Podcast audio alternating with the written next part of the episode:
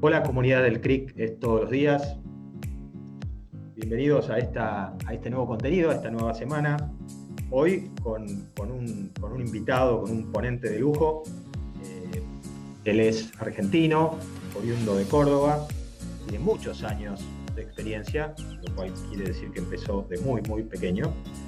Eh, yo lo conocí en, una ocasión, pudiendo tener el gusto de, estar cerca de él y complementarlo en una de sus tantas responsabilidades en un mundo que conoce muy bien, que es el de las telecomunicaciones, y dentro de un ámbito que conoce también muy bien, que es el de los contact centers. Me estoy refiriendo a Fortunato Bertelo, BMO Latam Contact Center Manager en Milicom, marcativo desde Panamá City. Hola Fortunato, ¿cómo estás? Hola Juan Pablo, un gusto. ¿Qué tal? ¿Cómo andás? Súper bien y, recontra agradecido. Vos siempre has sido y sos una persona generosa. Eh, te hemos eh, aprovechado en, varios años atrás en, algunas de tus responsabilidades en, Argentina, basado en Córdoba, siendo siempre eh, protagonista en, eventos, en, bueno, en esa época obviamente presenciales mayoritariamente. Y bueno, agradecido nuevamente porque tomaste esta invitación y este desafío. Ahora, aprovechando que aunque parezca que estás lejos porque estás en Panamá, en realidad estás a la vuelta de la esquina a partir de esta nueva realidad en la que estamos todos conectados por, estas herramientas, en este caso disfrutando nosotros de, la plataforma Vaya Space. Así que gracias nuevamente por esa generosidad de siempre.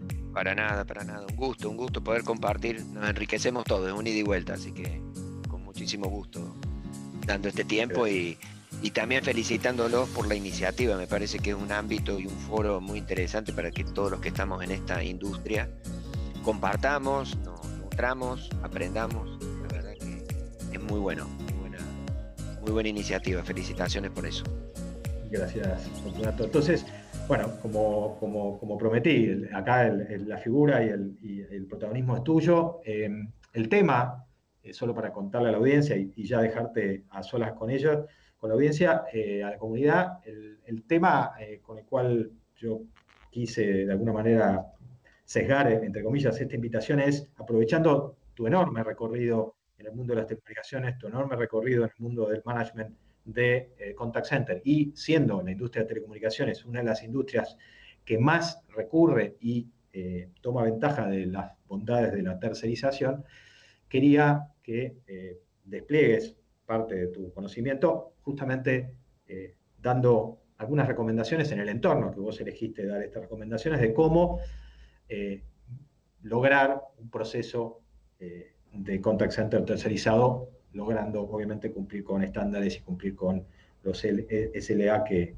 bueno, que esta industria todos sabemos muy bien que, contempla y que es parte del ADN, ¿no es cierto? Así que, Fortunato, yo no quiero seguir sacando segundos de tu presentación y te invito entonces a eh, compartir pantalla y una vez que tengas la presentación desplegada, dejarte el total control de la presentación. Bueno, el, objetivo de, este, de estos momentos, de estos minutos que vamos a compartir es justamente poner, poner en común algunas cuestiones eh, fundamentales en torno a, la estrategia y la gestión de los procesos de outsourcing.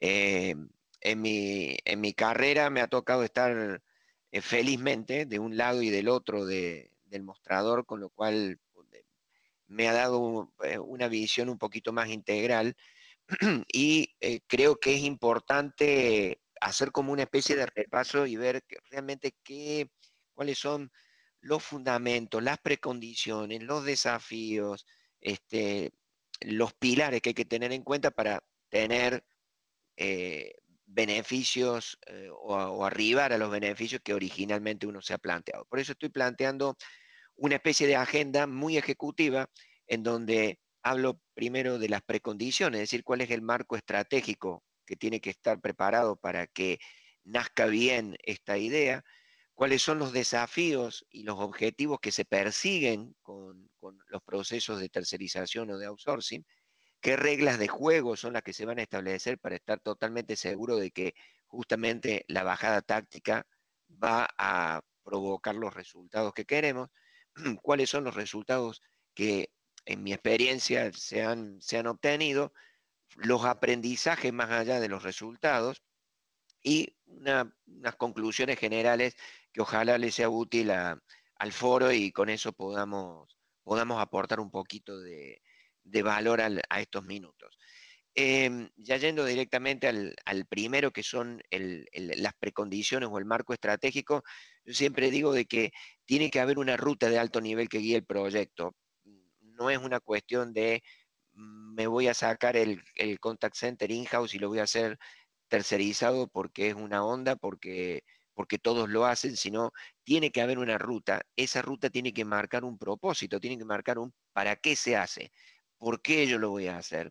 Y en ese para qué tiene que haber condimentos o, componentes que son, diría yo, que casi como mandatorios o excluyentes. Puede haber otros, pero no puede dejar de haber estos tres. Que la definición estratégica, cuando decimos vamos hacia una tercerización, tiene que tener como objetivo, primero, disminuir el esfuerzo del cliente en cada interacción.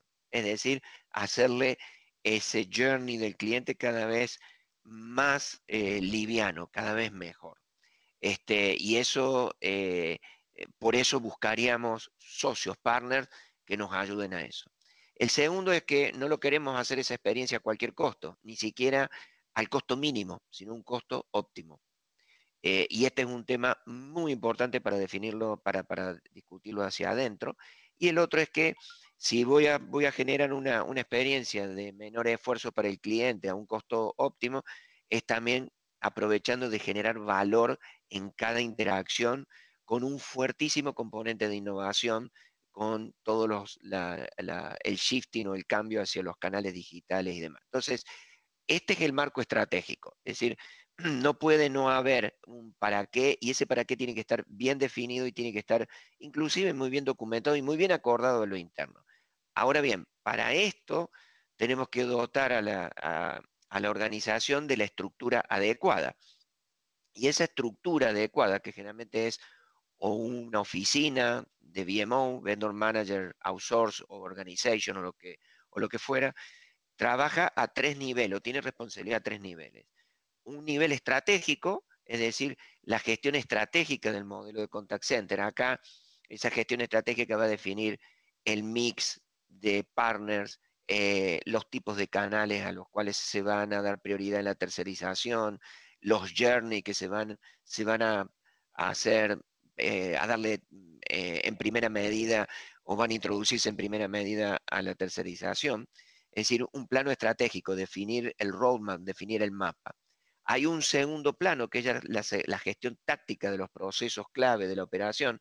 Es ya, ok, es la bajada, la bajada táctica de este modelo estratégico, es muy bien, ¿cuáles van a ser los procesos clave relacionados con los clientes? Esos procesos clave relacionados con los clientes tienen lo que ya todos sabemos, los KPI asociados, los SLA, etcétera, etcétera. Y después, una vez que se puso en marcha esto, la gestión de la mejora y la optimización continua con herramientas de valor agregado y demás.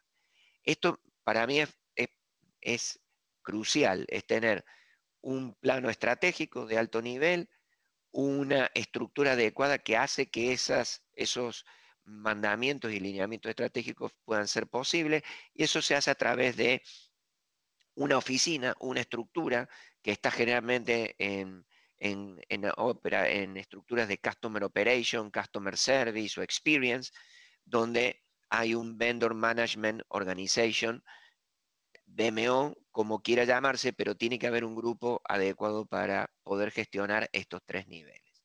Ahora bien,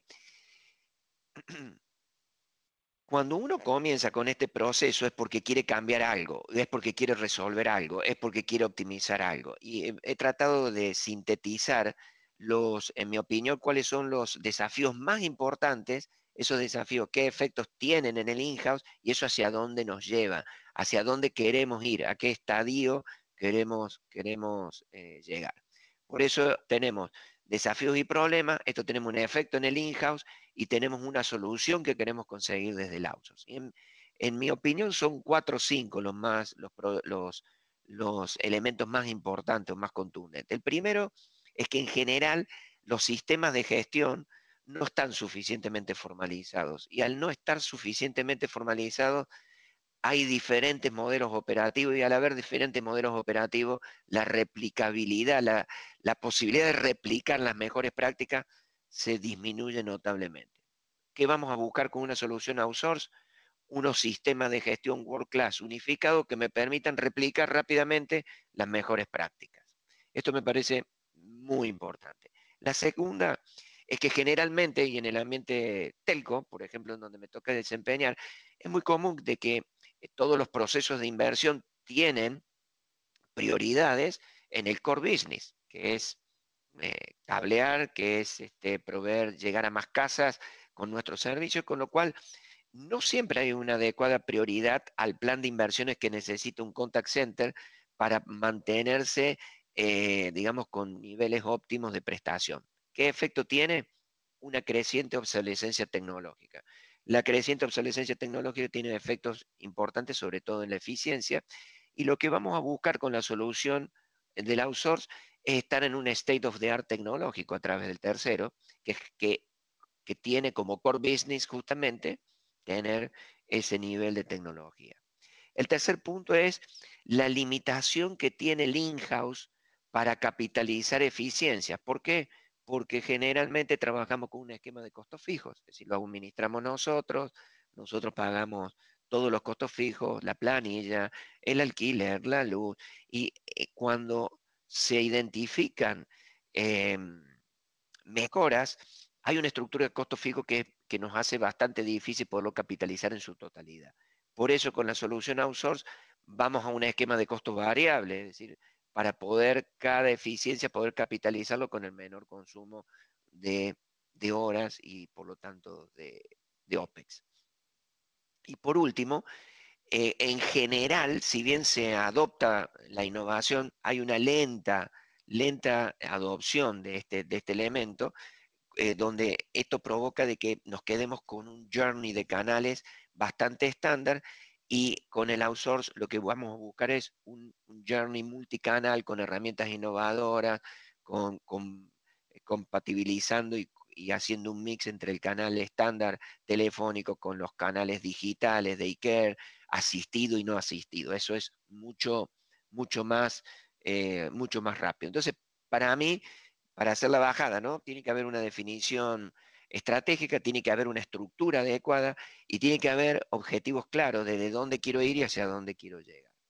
Ahora bien, para eso y para poder plasmarlo, hay otra bajada más que es establecer muy bien qué quiero comprar, qué quiero contratar, qué quiero que mi partner, mi socio estratégico haga, para lo cual tiene que esto plasmarse en un documento formal. Ese documento generalmente en, inglés es statement of work, que es la manera de trabajar, y esa manera de trabajar debe contener como mínimo, aunque esto no, creo que no es novedad para este foro, pero por las dudas, para repasarlo, el modelo de contratación, sobre qué voy a contratar, sobre horas login, sobre llamadas, sobre posiciones, lo que fuera, eh, el esquema de bonificación y de penalidades al cual va a estar sujeto el socio estratégico, también para saber qué se espera de él y cómo también vamos a premiar un, sobrecumplimiento, un, una excelente performance. Las demandas de certificaciones específicas, esto es altamente recomendable, hay certificaciones de modelo de gestión que están en todos lugares y hay de todo tipo y color y eso depende de la línea estratégica de la compañía que vaya a contratar, eh, desde las, las certificaciones europeas, COPC o lo que fuera, este, ayudan para darle un marco y para hacer eh, una homologación de los sistemas de gestión que hablábamos antes. Y qué plataforma tecnológica es la que voy a requerir justamente para lograr ese state of the art tecnológico que hablábamos antes. Los perfiles de agente, obviamente, para que tengan los skills, las habilidades, las competencias para poder eh, proveer el servicio. Y también las herramientas de innovación a incluir. Esto es muy importante dejarlo previamente estipulado bajo qué condiciones están incluidas o no herramientas tales como Speech Analytics, RPA, DPA, etc. Y también las capacidades diferenciadoras del potencial partner, porque este, las BPO están altamente, eh, con un alto dinamismo, diría yo, en ofrecer herramientas de valor agregado y eso también incluirlas. Ahora bien, Cuando uno va por este, por este camino, eh, lo que hacemos todo esto porque queremos obtener algo, recuerdan lo que vimos, es decir, tenemos una problemática, tiene un efecto en el in-house, ok, queremos conseguirlo en el outsource. Si bien no voy a compartir este resultados o información eh, tangible, sí les puedo compartir de que hay tangibles mejoras en, varias dimensiones y es sobre, me parece que se pueden resumir en estas cinco dimensiones en experiencia de cliente con incrementos en NPS y en CSAT, mm, mejoras de más del 15-20% versus el, modelo in-house. Eh, la aceleración del channel shifting, que es la migración a canales digitales, que esto es extremadamente importante y sobre todo mucho más importante a, partir de lo, del fenómeno que estamos viviendo desde el año pasado con COVID, y esto es incrementos sustanciales de doble dígito en, la participación, en el volumen total de eh, los canales eh, digitales. Eh, fuerte impacto en el costo por transacción, por lo que estaba comentando de la variabilización de los costos. y un punto importante, el punto 4 me parece extremadamente relevante, que es justamente por esas herramientas de valor agregado que estábamos hablando, Em, speech analytics, algo de inteligencia artificial, robotic process automation, desktop process automation y eh, sobre todo de analítica, em, nos permiten ser bastante más proactivos por estas herramientas que son predictivas, sobre todo el, el speech analytics, que nos permite comprender comportamiento de los clientes, nos permiten comprender segmentaciones de los clientes y es de esa manera eh, poder predecir acciones y de esa manera poder eh, ser, eh, anticiparnos y eso tiene múltiples efectos, fundamentalmente en la satisfacción de los clientes, pero también en los costos, porque reducimos número de transacciones, reducimos contactos, Em, identificamos el canal adecuado para, las para transacciones específicas, porque no es todo migrar a canal digital por migrarlo. El canal digital es muy idóneo y pertinente para algunas transacciones, pero no lo es para todas. Y estas herramientas predictivas nos permiten justamente apuntar con rayo láser y saber eh, y, orientar al cliente hacia el canal más idóneo. Y un último punto que me parece muy, pero muy potente, sobre todo cuando uno eh, trabaja con eh, una organización regional de múltiples, países, es que las mejores prácticas que uno comienza a despuntar, los primeros brotes verdes que comienza a ver en el tema del outsourcing, pueda replicarlo rápidamente en el resto de las organizaciones o en el resto de las operaciones. Y esto es muy potente, esto es muy bueno, porque el éxito le llama al éxito y a su vez también la organización comienza a ver de que este, este tipo de proyecto es un, proyecto eh, que tiene una diáspora, digamos, de, en términos de beneficio en, muchas dimensiones. Este tema de la replicabilidad es algo que, realmente es muy potente porque acelera la captura de beneficios eh, que, se, que se visualizaron o se pergeniaron al, comienzo, diría en la slide número uno mía.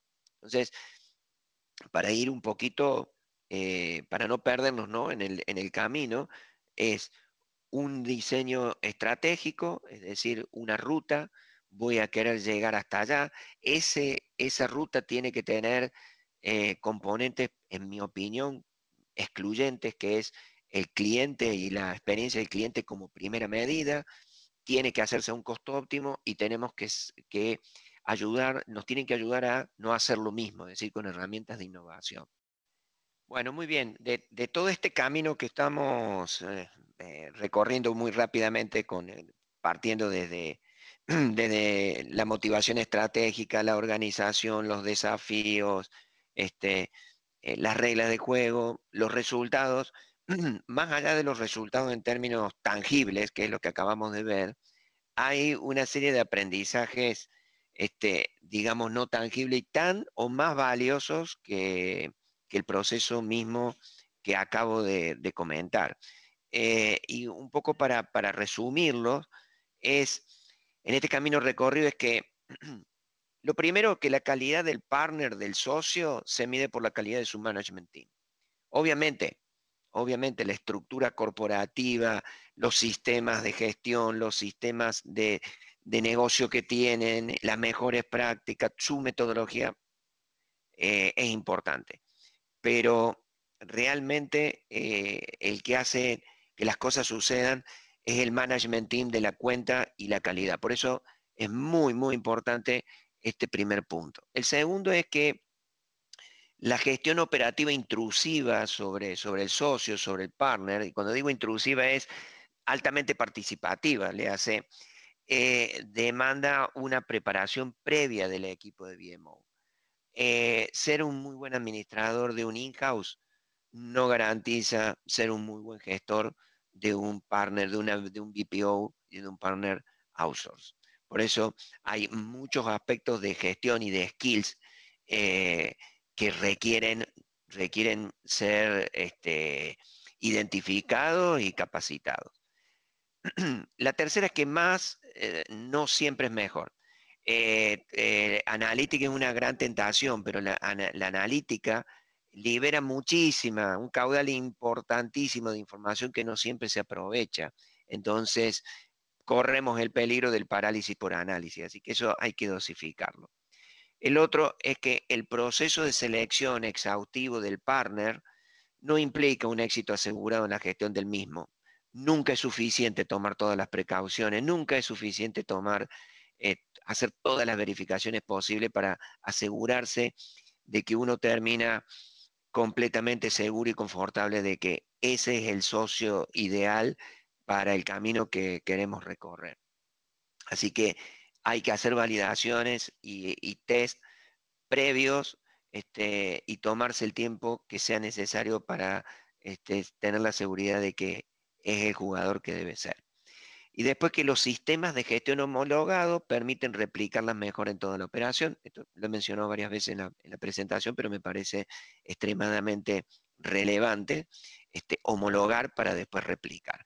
Parece que estos son los temas más, más importantes. Y lo último es que eh, cuando uno empieza a jugar a nivel regional y cuando con, más de, con, un mix de, partners y con un mix de, de, VPOs, este, es altamente recomendable las evaluaciones periódicas y ranking de performance, no solamente tangibles, sino de los intangibles también, porque esto fomenta la sana competencia y también este, nos facilitan eh, la comprensión de, mm, digamos, de qué tipo de socio y qué eh, fortalezas tiene cada uno de ellos. Entonces me parece que son aprendizajes este, complementarios y colaterales. Eh, y vuelvo a repetir, quizás tan o más importantes que los resultados tangibles. Este, y por último, ya para cerrar, una serie de conclusiones este, en este rapidísimo repaso que hemos hecho del mundo del outsourcing visto desde el lado de, digamos, de quien está buscando eh, socios estratégicos, eh, en, la experiencia vivida, por lo menos lo que a mí respecta, puedo decir que el outsourcing es un camino que no es fácil, es arduo, es demandante, implica riesgo, como todo grande proceso de transformación, pero tiene grandes beneficios fundamentalmente y para, para, sumarizarlo, para resumirlo, en cinco dimensiones. En experiencia del cliente, por lo que veníamos comentando, este, en hacerle más fácil y que el cliente nos lo reconozca con muy buenos niveles de NPS o de CISAT, en servicio, en rapidez y precisión, en calidad del mismo servicio, en eficiencia, porque lo tenemos que hacer a un costo óptimo, eh, eh, y en, innovación. Y eso sin contar con el impacto eh, importantísimo que tiene en el desarrollo del talento dentro de la organización de la BMO o de los quienes van a administrar la gestión con el tercero. Que eso es muchísimo, es, muy bueno porque, como lo dije antes, esto requiere nuevas habilidades, nuevas competencias, nuevos conocimientos y el crecimiento profesional es, es muy gratificante ver el equipo cómo va mutando y en esa mutación va, creciendo. Así que eso es un, valor agregado muy bueno dentro de, la, dentro de todo este, este esquema y este proyecto. Así que con esto, con esto eh, termino. Sé que ha sido posiblemente un, repaso muy rápido y cada una de estos puntos y los slides seguramente para el, para el foro daría para mucho, para mucho tiempo para hablar.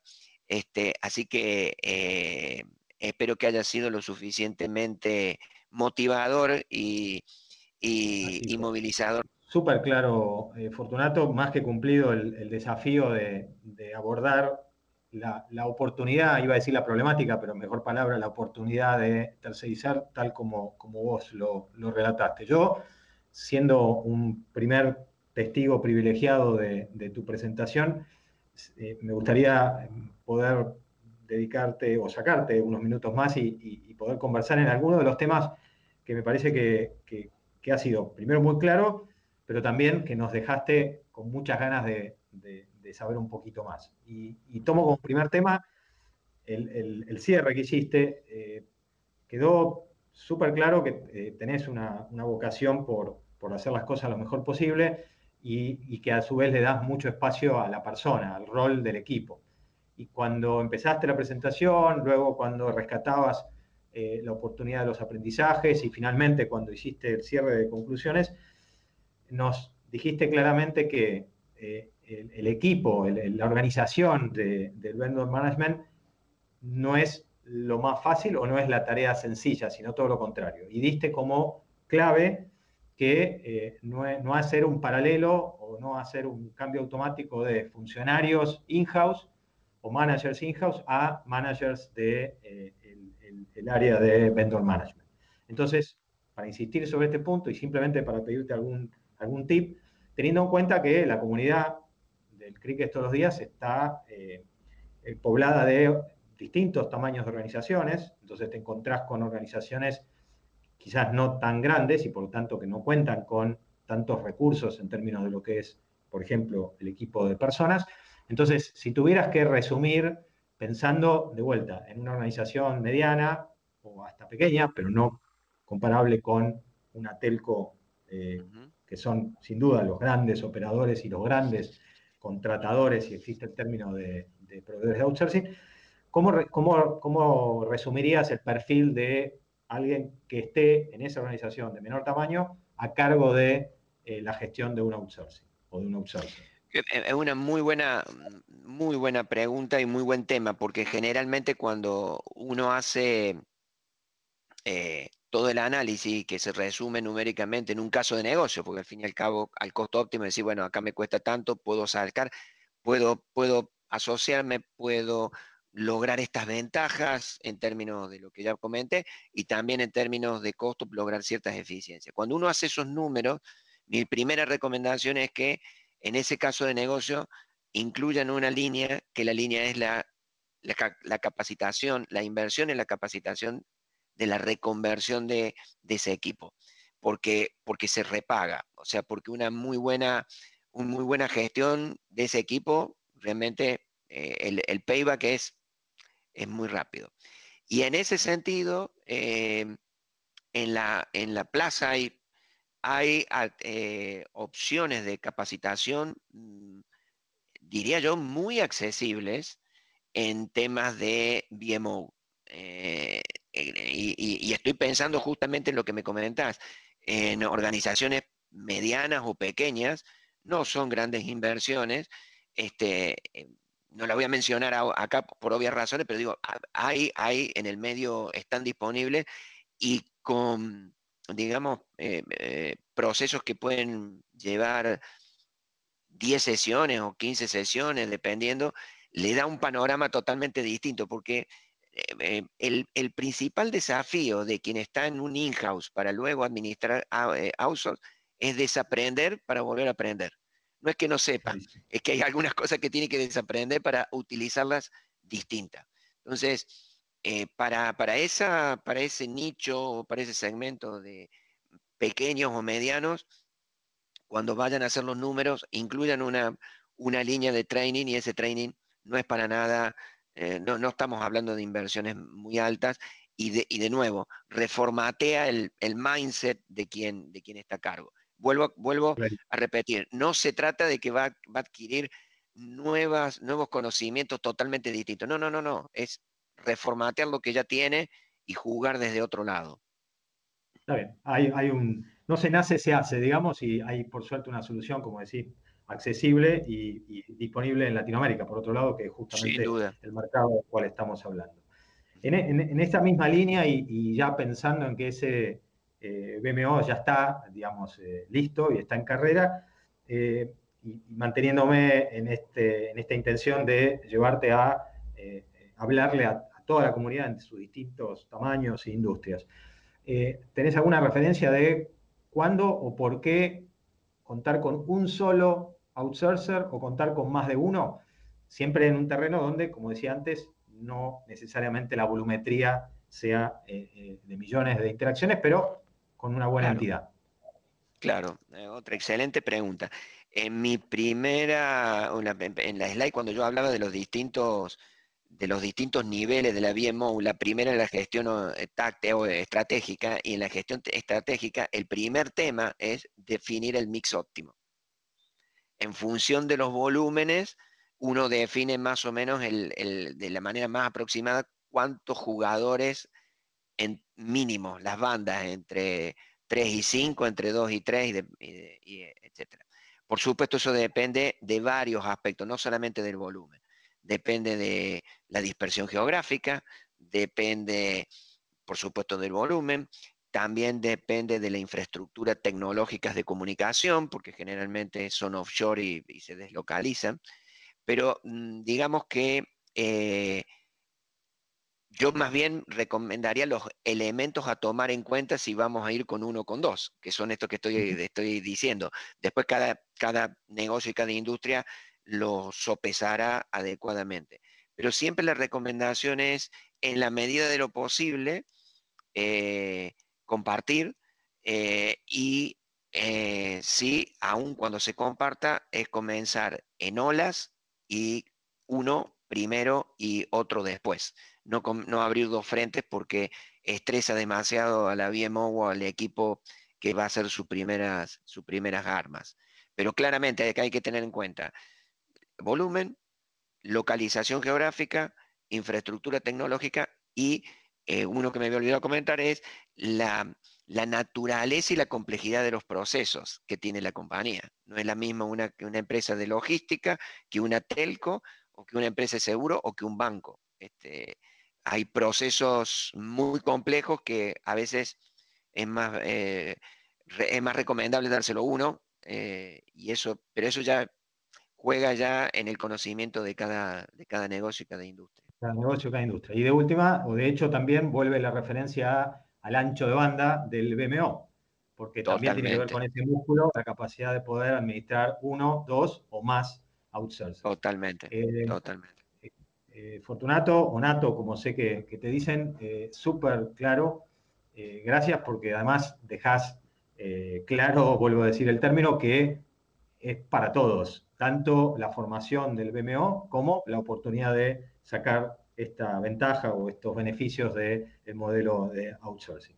Em, como te dije, como dije al presentarte, sos una persona súper generosa, además de con mucho conocimiento y volviste a hacernos eh, este, este, este, regalo, digamos, de compartir este conocimiento, en este caso desde tu rol con toda la complejidad que implica estar mirando más de una región, más de una geografía, con un equipo formado obviamente de BMO, pero con las dificultades que, tenés en, la espalda. Así que gracias Fortunato, nos dejaste pensando para rato, así que eh, buenísimo, misión cumplida. Gracias. Muchísimas, no, muchísimas gracias a ustedes y continúen con esta iniciativa que la verdad que vale la pena para que el foro se siga enriqueciendo y que todos, al fin y al cabo, todos ganamos con esto. Así que felicitaciones por eso, Juan Pablo. Muchísimas gracias.